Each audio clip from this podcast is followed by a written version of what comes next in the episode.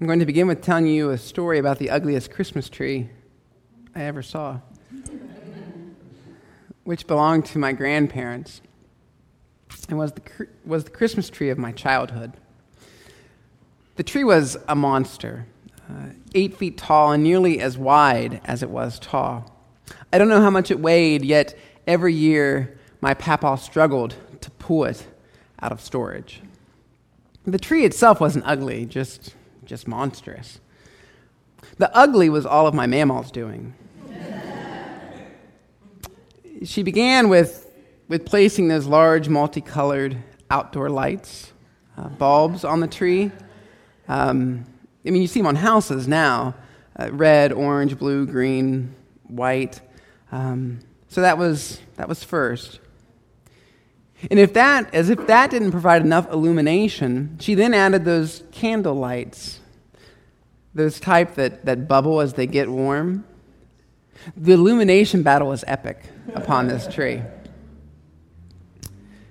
She then added a, an assortment of, of homemade ornaments that had seen better days, and then store bought ornaments as well. Needless to say, nothing matched. There was no theme beyond just whatever. And then came the angel, and she looked tired. Girl was tired. Girl had seen better days.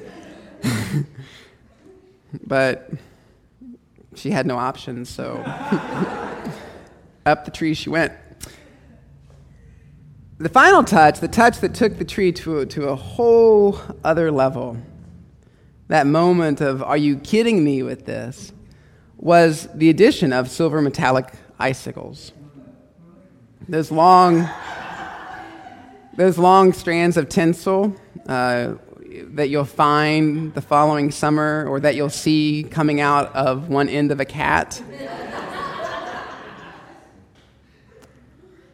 she didn't embrace icicles as like an accent.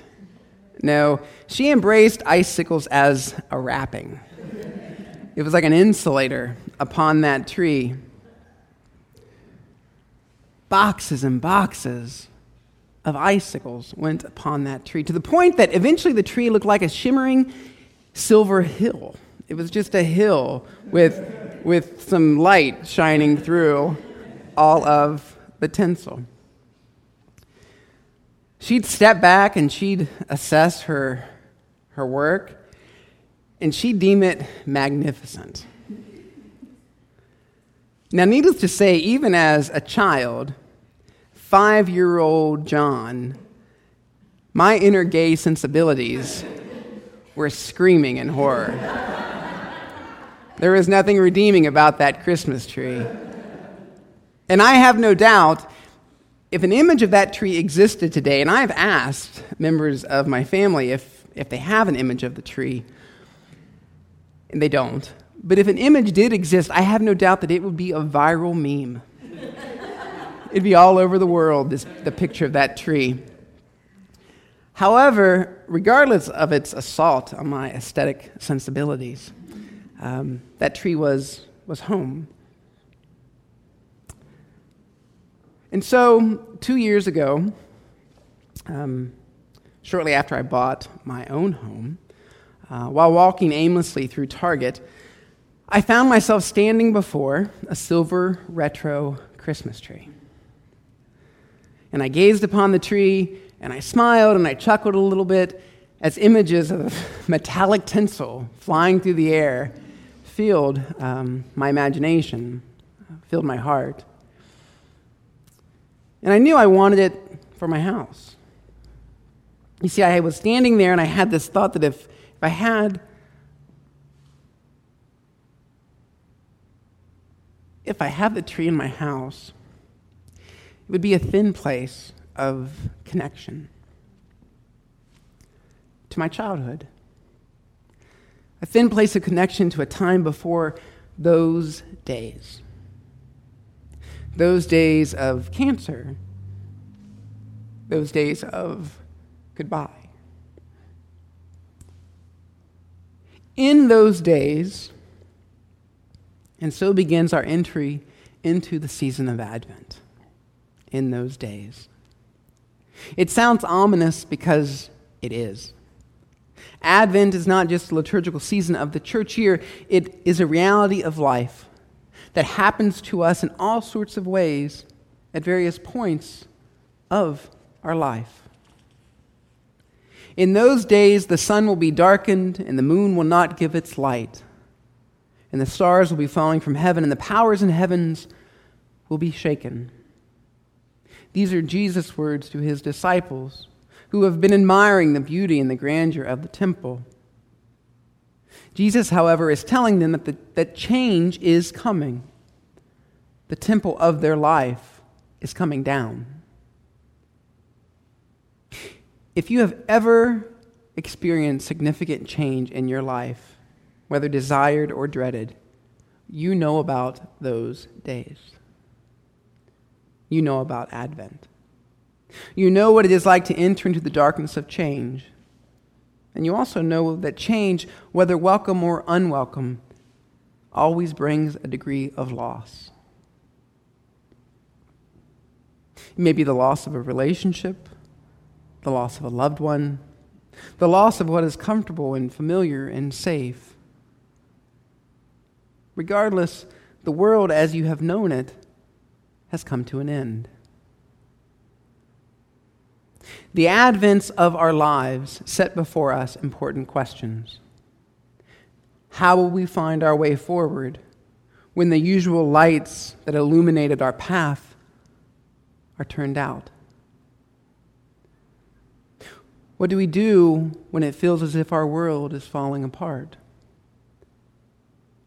Where do we go when it seems as though the darkness is our reality? our only companion, and God is nowhere to be seen or felt.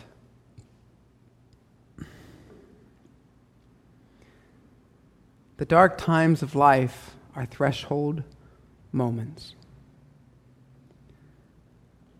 And of course, in that moment, our temptation is to always do something, to fix it, to ease the pain, to escape the uncertainty, to return to the way things used to be perhaps to buy a silver Christmas tree.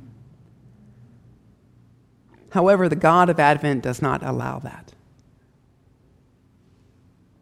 We can never go back to the way it was before, before the lights were turned out. You see, God does not undo our life, God redeems our life. Advent is not so much about the losses of our life as it is about the hope in the coming of what will be, what can be. The hope in the coming is the Christ child, who is the ultimate answer to every prayer, to every light extinguishing loss, to every advent throughout our life. Every time we tell the Advent story of our life,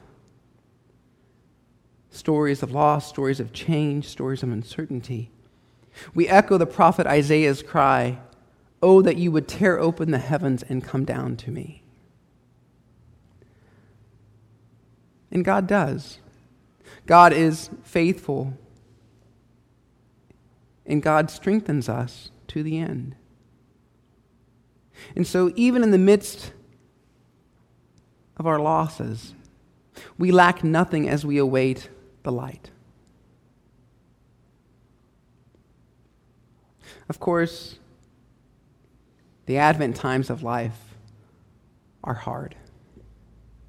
The waiting sucks. They are liminal times. We live in between what was and what will be. We are neither here nor are we there. We are betwixt and between. And sometimes in the midst of our transitions, it feels almost impossible to see the way forward. However, if we have patience, those dark threshold places of our life will draw us into a deeper understanding of the divine reminding us that we do not know everything. and we do not see all possibilities. We can neither predict nor control anything. And you are not in charge. And so, Advent challenges us to give up our usual sources of illumination, to let go of our habitual ways of knowing, to question our typical ways of seeing and being. Advent invites us to receive the God who comes to us in the darkness of life.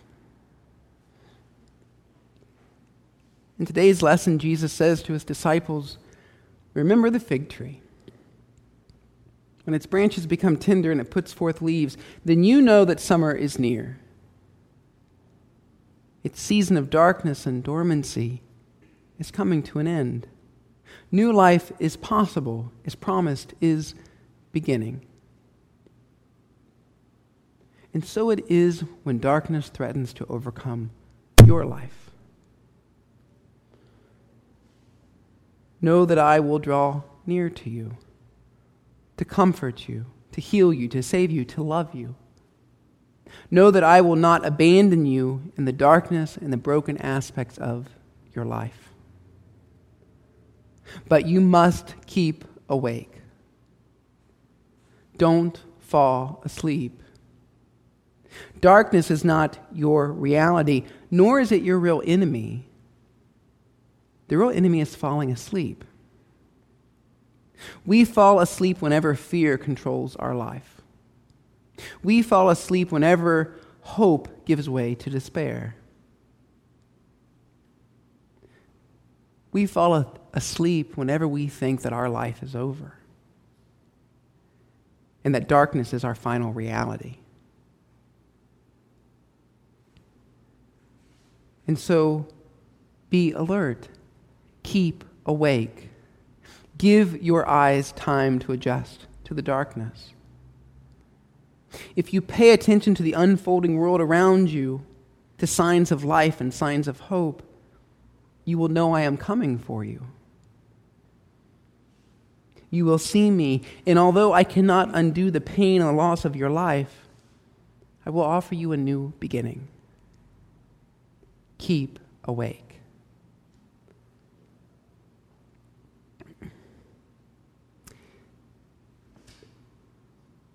Each of us has experienced Advent times in life times of change, times of loss, times of darkness. We have and we will. However, in today's lesson, we're told to trust in God more than the darkness. To know that God comes to us in the brokenness, brokenness of life, not to undo our lives, but to restore our lives. And so tell your Advent story, a story of change and loss and darkness. And then sit down, be still, be quiet listen, wait, watch. These are the practices of Advent. Why? Because God works for those who wait for him. And God is coming for you. O come, O come, Emmanuel. Thanks be to God. Amen.